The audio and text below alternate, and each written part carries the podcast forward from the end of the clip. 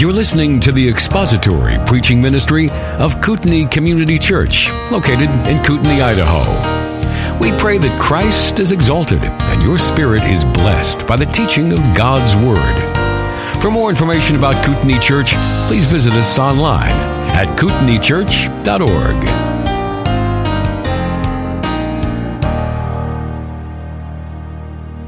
So our scripture today is 1 Peter chapter 1 verses 22 through 25. Chance to turn there. This I think will be the last time that I ascend to this pulpit and say turn to 1 Peter chapter 1. I'll never probably ever get to say turn to any other book, but at least we'll move to chapter 2. So today 1 Peter chapter 1 verses 22 through 25. Uh, for the kids, the word of the day is word. So if you're counting, you just got two right there in that one thing I just said. If I do everything I plan to do, which I never do, but if I do what I plan to do, you'll have a lot of them. So you'll be busy with those tallies today. 1 Peter 1 22 through 25. Since you have in obedience to the truth purified your souls for love of the brothers without hypocrisy, fervently love one another from the heart, for you've been born again, not of corruptible seed, but incorruptible. That is through the living and enduring Word of God. For all flesh is like grass, and all its glory like the flower of grass. The grass withers, and the flower falls off, but the word of the Lord endures forever. And this is the word which was proclaimed to you as good news. So, at first glance at that passage, what do you think it's about? What, what would you say is its main point? You can think about that. It's about love. Right? There's a command to love in the middle of it. That's the main point. The passage is about love. There's a, a lot in there about God's word, but the thrust of the passage is love. So Peter starts by asserting that his readers have a sincere love or love without hypocrisy. That their their growth in sanctification has led them to have a love for one another that he can call sincere. That action and deed are, um, what's the word I'm looking for? Consistent. It's sincere, it's without hypocrisy. But then Peter issues the command. You see the command? The command to love better. Fervently love one another from the heart. So, what would it mean then to fervently love one another? Well, if you remember back to August, it, the, the word fervent, which you don't, the word fervently means to extend to its limit, to stretch to its limit, or to love one another to the, to the fullest extent, to the greatest of our ability. And then from the heart, and what would that mean? Well, the heart is all of the immaterial part of the person, all the internal faculties of the person are involved in this love. It's a comprehensive love. It's decisive. It's a love of the mind and of the emotions. It's resolved. It's determined. It's reasoned. It's unbreakable. It's it's a entire consistency, a comprehensive consistency. It would be apparent and practical. And that's where we ended last time I preached with those two points. We have, in obedience to the truth, purified our souls for the love of the brothers without hypocrisy. And then there's the command to go further fervently love one another from the heart. We made progress in sanctification to the point that our love is sincere. Now we're commanded to continue to increase that love. But it's possible you could ask why. That's a lot to ask. Why should we do that? Well, first of all, it's a command, and of course that's enough. But Peter doesn't leave us there. He, he gives us a reason. He gives us a benefit associated with this kind of fervent love for one another. And today we're going to see that rationale in verses 23 through 25 with a, a, couple of points that, that kind of they would stand on their own as, as doctrinal truths. But we're going to put those together and then put them with the application to love so we get the full meaning and significance of the passage. And the two points are these. Simply put, your spiritual life comes from God's Word. Your spiritual life comes from God's Word, specifically God's promise in the gospel. And two, the Word of God is perfectly reliable, it endures forever. Those are our two points. So the first point for that rationale to love, and we'll see how those form a rationale to love, but the first point is, is found in verse 23. For you've been born again, not of corruptible seed, but incorruptible. That is through the living and enduring Word of God. And it's, it's given some clarity and specificity in verse 25. This is the word which was proclaimed to you as good news. The second point that enforces the first, that's found in verse 23, the Word of God, the seed of your eternal life, said to be the seed of your eternal life, is incorruptible, living, and enduring. And then it's supported by the uh, quotation from Isaiah 40, that's in verses 24 and 25. That quotation ends with, The word of the Lord endures forever. So we have those two points. One, you've been born again of a seed. That seed is the word of God, which was proclaimed to you as good news. That's the first point. And the second point is that that seed, the word of God, endures forever. Those two. Now, I'm going to give you the whole sermon here in a few sentences. Those two points together form a rationale for the for the kind of love that Peter commands in the prior verse. How? Think about it. If the source of your eternal life is the promise of God, and if the promise of God, God's word endures forever, that implies you can have absolute assurance that you are also eternal. You live forever, and so do your brothers and sisters in Christ. And so, fervent love for one another here makes sense, doesn't it? The rewards of that, the benefits of that, the relationships that you formed are eternal. And so that's a rationale for love. In other words, love is a good investment. So that's the end at the beginning. Now we're going to reason through this more carefully together. So we see in verse 23, again, look at verse 23, the source of our regeneration, the source of our new birth in Christ, is not something that is corruptible, but it's something that is incorruptible, and that incorruptible seed is the living and enduring Word of God. Uh, the first word of the verse in the original language of verse 23, the that's translated as, uh, I think I read the LSB, it's translated as, For you have been born again. That is anaganao, Ana meaning again, and ganao meaning to, to either give birth or to be born. So it refers to regeneration, the second birth, the spiritual birth. Being made alive when we were spiritually dead. Now, if you look in your Bibles up a few verses to 1 Peter 1, verses 3 and 4, Peter attributes our rebirth to the God and Father of our Lord Jesus Christ. Verse 3 The God and Father of our Lord Jesus Christ, who according to his great mercy has caused us to be born again to a living hope through the resurrection of Jesus Christ from the dead to obtain an inheritance incorruptible and undefiled and unfading, having been kept in heaven for you who are protected by the power of God through faith for our salvation ready to be revealed in the last time. So God has caused us to be born again. In verse 23, we learn that he did this through the means of a seed. Now, almost everything alive in this world is born from a seed of one kind or of another. If you think of plants and animals, they're born of seed. So either seed is formed in the plant, the seed is planted in the ground, brings forth new life, or the natural course of conception in men and animals, the seed is implanted in the female, and new life forms from that union. In all cases, spiritual life begins with that seed. Or, um, excuse me, physical life begins with that seed. Spiritual life in Christ has that in common with physical life. Our spiritual life begins with a seed, a spiritual seed. Now, in the case of natural life, biological life, the seed is corruptible, perishable. The word translated corruptible means subject to destruction or decomposition, something that doesn't last, as all, plant, all plants and animals do. They all, they all die. Everything that lives physically dies physically. It decomposes. It ceases to be what it was. It disintegrates. And that's especially true of the seed. If you think about when you plant a seed in a pot or in your garden, what do you do to it? You bury it, you drown it, you're hoping for it to rot, right? So that new life can spring forth from it. All seeds are perishable. All physical seeds are perishable. They're all corruptible. They all decompose. And they pass on that character to the life that they form. The life formed from a perishable seed is perishable. Okay? But that's not the case for the source of our eternal life. It says it's incorruptible, or you might have imperishable. It's never dying, never decomposing, never deteriorating, never fading, never diminishing, ever alive, always enduring. The seed, the source of our eternal life, is said to be here the enduring, the living and enduring Word of God. It's the Word of God. I think it's reasonable to ask here what does Peter mean by the Word of God? Is it a reference to Christ? Is it reference to the Bible or to some portion of the Scriptures? We know that Christ is himself called the Word in John's writings. He's the Logos. He bears the name, the Word of God in Revelation. So Peter's referring to Christ here.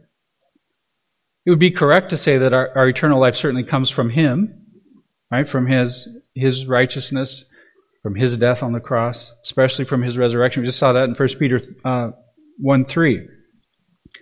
Reminds us our eternal life has its source in the resurrection of Christ. We saw that.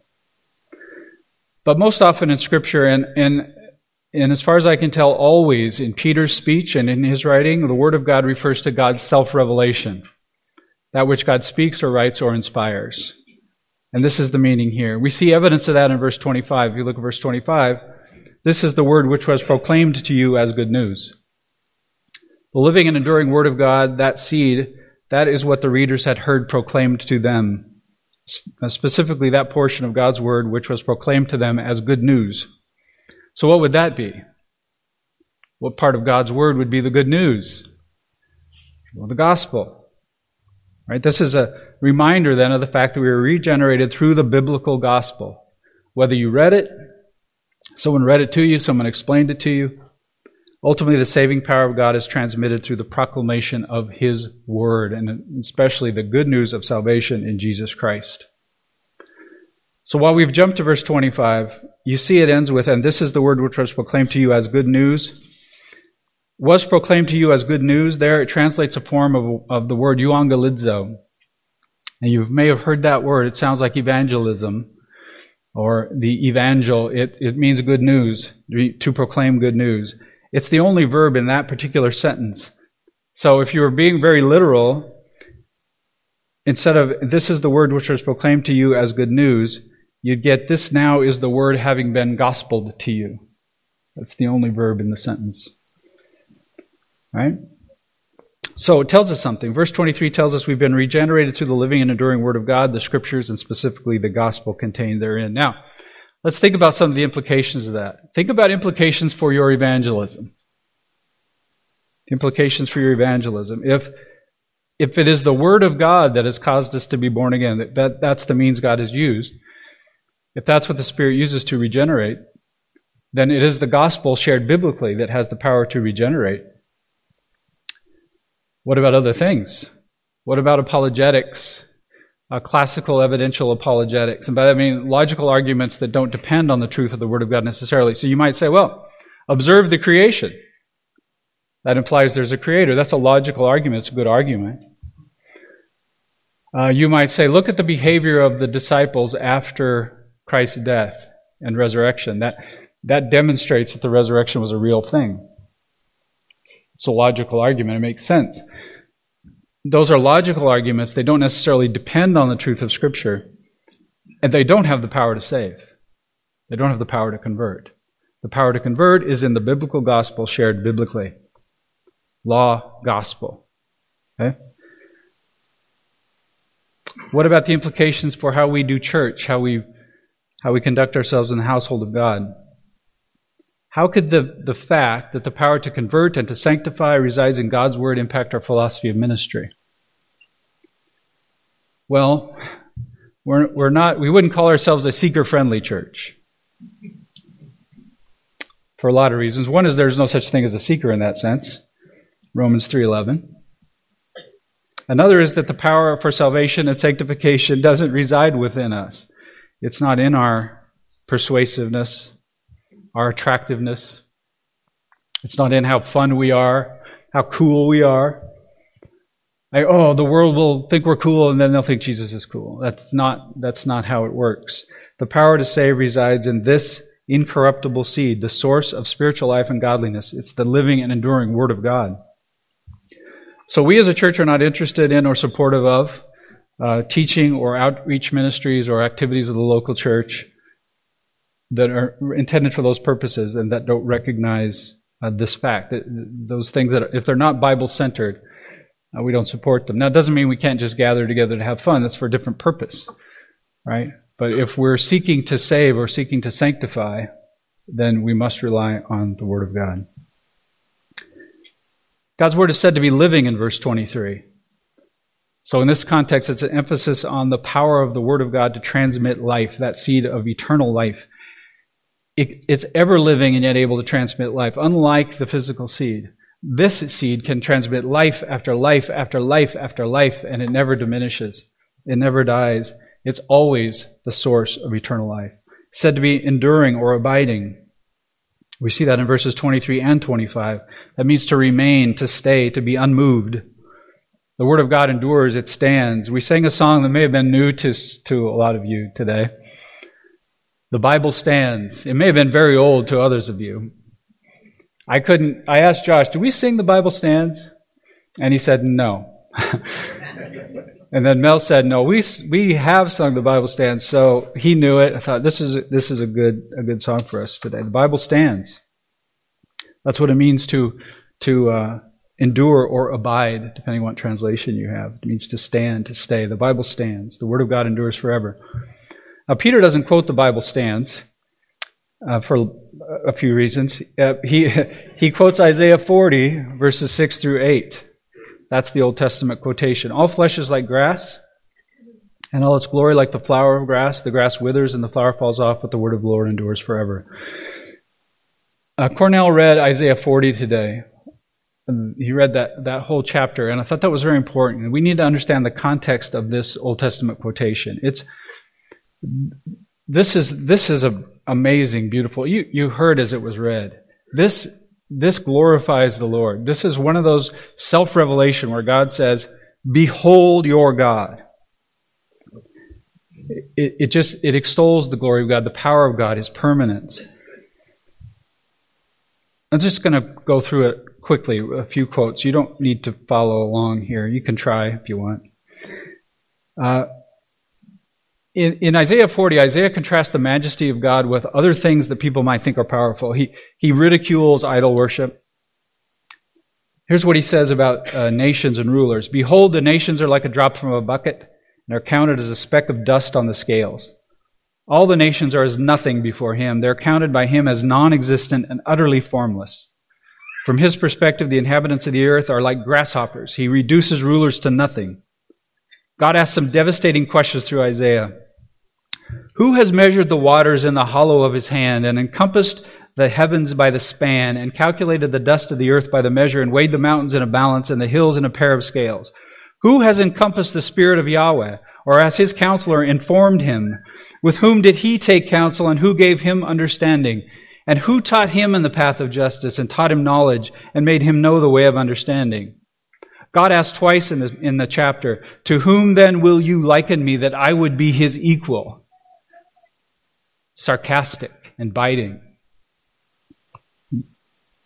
To whom would you liken me? He says, Lift up your eyes on high and see who has created these stars, the one who leads forth their host by number. He calls them all by name because of the greatness of his vigor and the strength of his power. Not one of them is missing. He does not become weary or tired. But he says he gives that power to those who trust in him. Those, though youths grow weary and tired, and choice men stumble badly, yet those who hope in Yahweh will gain new power and will mount up with wings like eagles. They will run and not get tired. They will walk and not become weary. He's willing to share his life and his vigor. You see the connection to the passage. Isaiah 40 is a behold your God passage. We get that command multiple times. And if you don't do anything else this morning, behold your God. This is the God who regenerates you by his living and enduring word. This is the all powerful God to whom nothing can compare. It's absolute blasphemy to compare him to anything unless he makes that comparison himself. In Isaiah 40 alone, we see this He is glorious, He is true, eternal, strong, just, caring, gentle, immense, incomprehensible, wise, all knowing, never learning, needing nothing, without image or form, creator of everything comprehensively sovereign, without equal, incomparable, loving, vigorous, never tiring, never weary, and willing to share his strength and life with those who love him. Behold your God. Behold your God. Behold the power and glory of the God of mercy and grace. This is the God who cares for you as a shepherd with his sheep. He's willing to share his life and power and vigor with those who hope in him. Behold. That's the self revelation. That's the context where we get this, this quote that Peter uses. We've been born again by an incorruptible seed. It's the very word of God, the communication of God to you. And listen, it is that word on which you depend. That's Peter's point. Remember, Peter is written, First Peter is written to people who are struggling and suffering under persecution. This is the word on which you can depend. You can trust his word to the fullest extent of his own trustworthiness. Can his word be trusted? Uh, could he ever fail to keep his word? Listen, think about it. All flesh is like grass, all its glory like the flower of grass. The grass withers and the flower falls off. Could it be that the word of God is like mere flesh? Could it be like the power, that flower of grass? Could it, could it wither and die? Could it come to nothing? Could the seed that gave us our spiritual life be like that seed of the field? It just dries up and blows away, brief and temporary. What if, could God's word one day be revised? Could it be corrected? Could it be superseded? Could the worldly wise one day find an actual contradiction? Could it fail? Could, God, could God's promise, could his promise of eternal life in the gospel, could it turn out to be untrue? Could it be expired, forgotten, mistaken, outdated? irrelevant. But the word of the Lord endures forever. Remember the context from Isaiah 40. Remember the God who gave you this word. Behold him. Can that word fail? Could God's promise fail? Only if God himself could fail. And he can't. Let's think about that for a minute. I had a I had a long section here about this, about how God can't fail. And it was basically borrowed out of God Doesn't Try, the book that we're working on. So I, I can't do as full of a, of a look at this question as is done in the book. So you're probably all getting a free, free copy of it anyway. Uh, Jim's autograph, I think, is $50, but the book itself, I think, will be free to all of you guys. So I hope you all read it.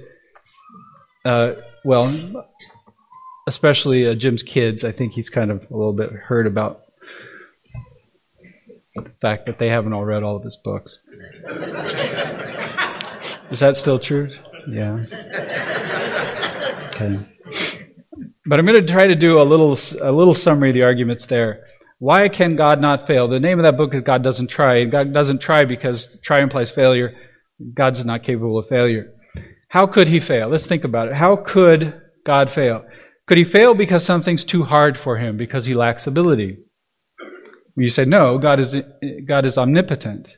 His absolute power prohibits failure because he, he has no lack of ability, he has no lack of power. Psalm 115 says, But our God is in the heavens, he does whatever he pleases. Psalm 135, whatever Yahweh pleases, he does, in heaven and on earth, in the seas and in all deeps. Ezekiel 12:25 For I Yahweh will speak and whatever word I speak will be done. God's absolutely able. There's nothing that's too hard for him. He can't fail because of a lack of power. Could he fail because he makes a mistake?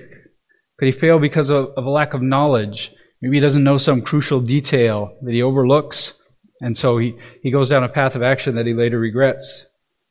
So could he fail to keep a promise because he lacks knowledge? No. You say, no, God is omniscient. God knows everything. He has perfect knowledge of himself, all things outside of himself, all things actual and potential. He knows all of that in one eternal and simple act, meaning he doesn't learn, he doesn't have to count the, the grains of sand on the seashore, he just knows how many there are. 1 John 3:20 God is greater than our than our heart and knows all things. John 21:17 Peter Peter confessed to the Lord, Lord, you know all things. So then, how could he fail to keep his promise? If it's not because of, a, of, a, of an inability, of a lack of power, it's not because of a mistake, a lack of knowledge, it's impossible for him to fail to keep any promise he intends to keep. So the only possibility is that he might fail to keep a promise he didn't intend to keep. In other words, that he lies. His promise could fail, his word could fail if God could lie. But he can't lie. It's outside of the realm of possibility. God is always true. Titus 1, Paul, a slave of God, and this is, this is very, the, the, point of this little passage very, this verse I'm going to read you is very close to what we're, our passage in 1 Peter. So listen to this. Paul, a slave of God and an apostle of Jesus Christ, for the faith of God's elect and the full knowledge of the truth, which is according to godliness, Here it is. In the hope of eternal life, which the God who cannot lie promised from all eternity, but at the proper time manifested his word in preaching with which I was entrusted according to the command of God our Savior. God cannot fail, he cannot lie, and so we can rest with complete confidence in his promise. His gospel, that word which was proclaimed to you as good news, that which is the source of your eternal life, it began an unstoppable process that has led to your repentance, it has led to your conversion, it gives you your faith, it is working through your sanctification, and one day will accomplish your glorification. This is the gospel, this is the word of God that endures forever. And it endures forever because the one who gave it endures forever. Right? Behold again your God. The gospel is as good as God. It is as powerful as God, as trustworthy as God, as wise as God, and so your faith is certain. Your hope is secure. The promise of the gospel, your hope of eternal salvation, is made by Him who can never fail to keep that promise. All flesh is like grass. It, it withers and falls off. All flesh is, is like that. It's temporal, uh, corruptible, decaying really anything in which you might place your hope other than the hope of eternal life is a vain hope. It is a dying hope. It's a decomposing hope. It is a hope that will disappoint. It will fail. The only hope that will not fail is the promise made by a God who cannot fail. He never makes a mistake. He never learns. He never fails. He never changes. Now, you know about all, um, there's been many, many modern and, and ancient attempts to deny the authority, the reliability of God's Word. There's so many, it would be pointless to uh, try to list them halfway through a sermon. About halfway through a sermon. So, let me just kind of characterize them. We, we've got, we've seen foolish nitwits of all stripes want to deny parts of Scripture, want to put parts of Scripture under the authority of their limited intellectual ramblings. We've seen popes and prophets and pastors and professors. They're all just pretenders that intentionally or, or intentionally or ignorantly following the model of their demon master who started all of this questioning God's word in the garden. So when I hear about apostates, ex evangelicals, those who deconstruct their faith, they claim to have been Christians, and they've left the faith because their superior powers of reason and intellect have led them to understand God's word is unreliable. You're struck by the weakness of those arguments. They're childish, vacuous rehashings of the, the limp and tired whinings of heretics past. The church has dealt with these, all of these things decisively. Sometimes long ago, they've dealt with these things. These people walk in the futility of their mind, being darkened in their mind, alienated from the life of God because of the ignorance that is in them, because of the hardness of their hearts. So just let me remind you the Bible stands. The word of the Lord endures forever. All, the, all of the challenges have been met. I tell my Sunday school classes any questions that, that you hear, any of the accusations against God and His Word, they've been asked and answered. It's very easy to look at that, look them up. You'll see the answers. Answers in Genesis has put out multiple volumes about the supposed contradictions in the Bible. They've all been dealt with. There just isn't anything new under the sun. So if you are newer in the faith, you, don't have anything to fear. You don't have anything to fear from honest inquiry into the Word of God. You don't have anything to fear from honest scientific discovery. You have nothing to fear from, even from these vain and transparent, stupid ramblings these attempts to cast doubt on the enduring authority of the Word of God. The Bible stands every test we give it, for its author is divine. The Word of the Lord endures forever. If you have doubts, you're confused by some new article, something on the History Channel. You're, you know, you're enticed to question God's word by these pseudo-intellectual arguments, or by sin, by the allure of sin. This is a call to remember whose word this is. That's all. Go back to it, learn from it, listen to, to trusted saints who've been devoted to it. If you have questions, you need clarity, ask the questions. That's okay. Ask questions of the text. Don't, we don't fear that. The word of the Lord endures forever. Get the clarity you need. If you need help, ask a seasoned saint. Ask one of your elders. I look to look to good resources. Your, I don't know how to say this. Your question is not a new one. Okay? You didn't. You're not the first person to think of it. It's been dealt with. The temptation you might be facing is not new. It's not unique to you. Right? There are answers. There is assurance. And it's found in the Word of God. The power resides in the living and enduring Word of God because it is God's Word. That's where to go. There's a quotation in R.C. Sproul's commentary in this passage, and I tried to find the original source, but I couldn't. Uh, it's hammer away, ye hostile hands, your hammers break, God's anvil stands. It's true throughout history. We sang today, the Bible stands like a rock undaunted mid the raging storms of time. We sang, standing on the promises that cannot fail, when the howling storms of doubt and fear assail, by the living word of God I shall prevail. Better than a poem or a song, we read from God's inspired word, the word of the Lord endures forever. Let that echo in your brain. So now we've understood the rationale for the command to love. I've got to kind of put this together as a whole. So go back to verse 22 with me. Since you have in obedience to the truth purified your souls for love of the brothers without hypocrisy, fervently love one another from the heart. So there's an assertion there and a command. See that? There's an assertion that you have in obedience to the truth purified your souls for love of the brothers without hypocrisy. You have through your obedience to the truth, through your learning the Word of God and being, living in obedience to it, you have grown in sanctification to the point where you can be said to have a sincere love for one another. And then there's a command. The command is to fervently love one another from the heart, to love even more, to love more deeply and more comprehensively, more sacrificially, to make that investment. And it is an investment.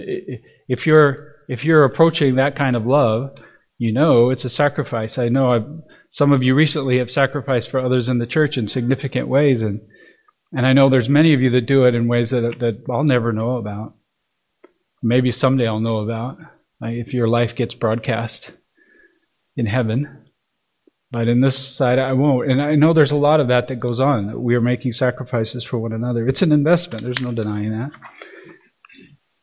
And then we're given a reason for making that investment in verse 23. Because, or for you have been born again, not of corruptible seed, but incorruptible. That is through the living and enduring Word of God. Then we get this Old Testament quote. Supports the fact that God's Word is living and enduring because of His, his power his eternal nature, his trustworthiness. Then we get the clarification, the word that the word which was proclaimed to you as good news. That's the that's the word. So let's look through the chain of reasoning quickly. The source of your spiritual life then is God's word. It's the gospel, particular in this passage, but it's God's word.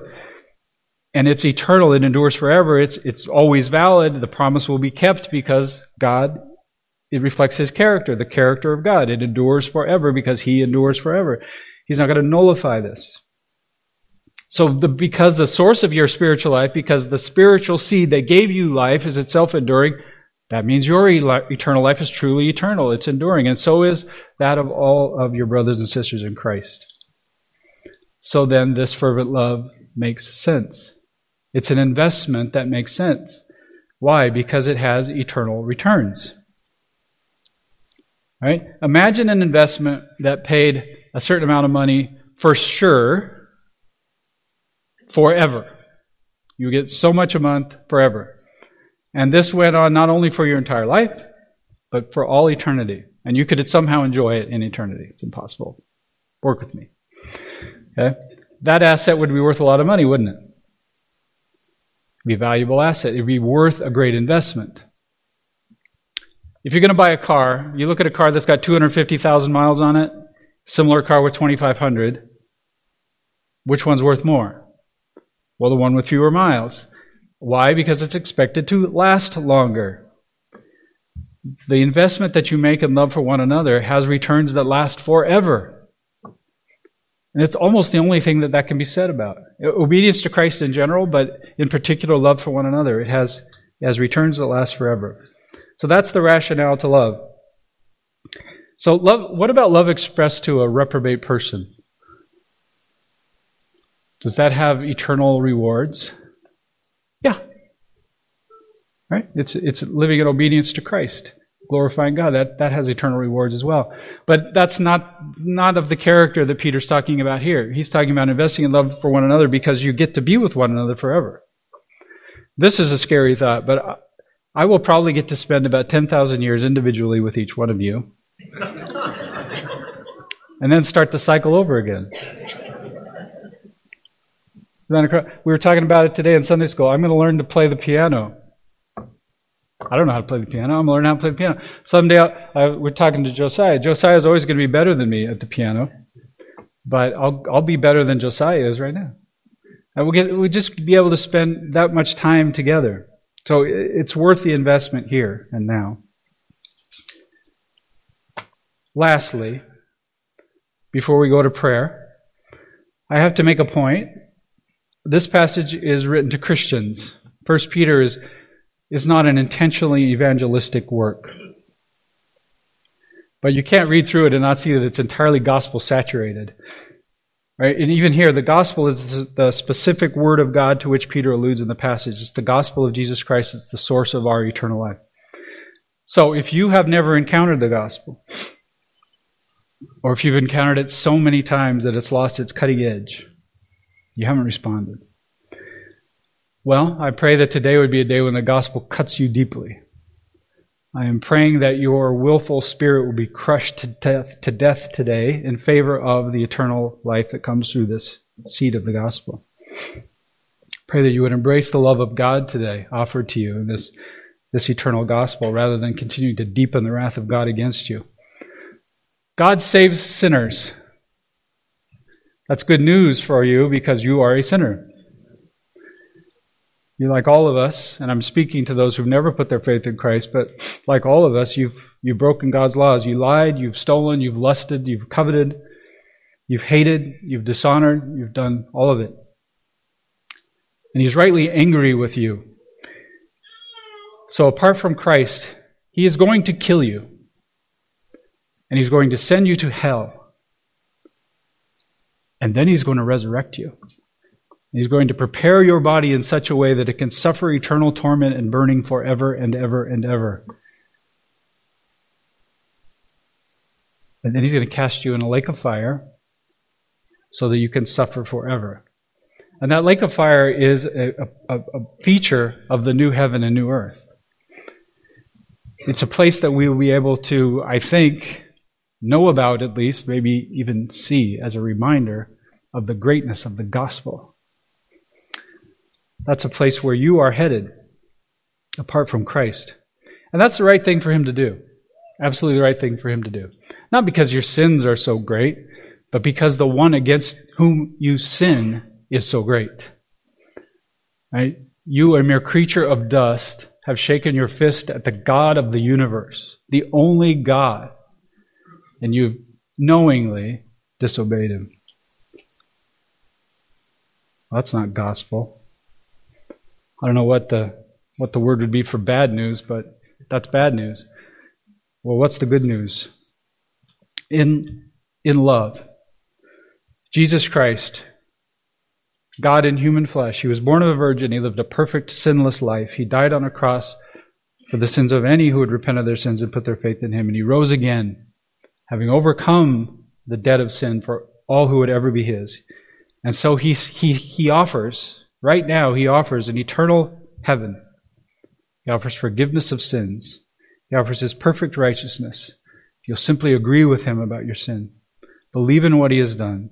Repent of your sins. Trust in him for your eternal, your eternal destiny. I'm looking forward to hopefully not dying before, well, no, I can't say that's true. I wouldn't mind dying before this, but it'll be many years, put it this way, before I get to 1 Peter 3:18, but I love this verse. It is the gospel in one verse. For Christ also suffered for sins once for all, the righteous for the unrighteous, so that he might bring you to God, having been put to death in the flesh but made alive in the spirit. So I can say now good news has been proclaimed to you. It is as good and as trustworthy as the God who gave it. So, again, if you've never put your faith in Christ, join us. Why don't you join us? Join us for the first time. You haven't, you're not of us. Why don't you join us? In repentance toward sin and faith in Christ, join our fellowship with one another and our union with Christ and with the Father. That's more than a good investment. That is trading nothing but wrath and sin and eternal damnation for eternal joy. Thank you for listening to the latest podcast from Kootenai Church. If you'd like to learn more about Kootenai Church or to donate to our church ministry, you can do so online by visiting kootenaichurch.org. We hope you enjoyed this podcast and pray you'll join us again next time. Once again, thank you for listening.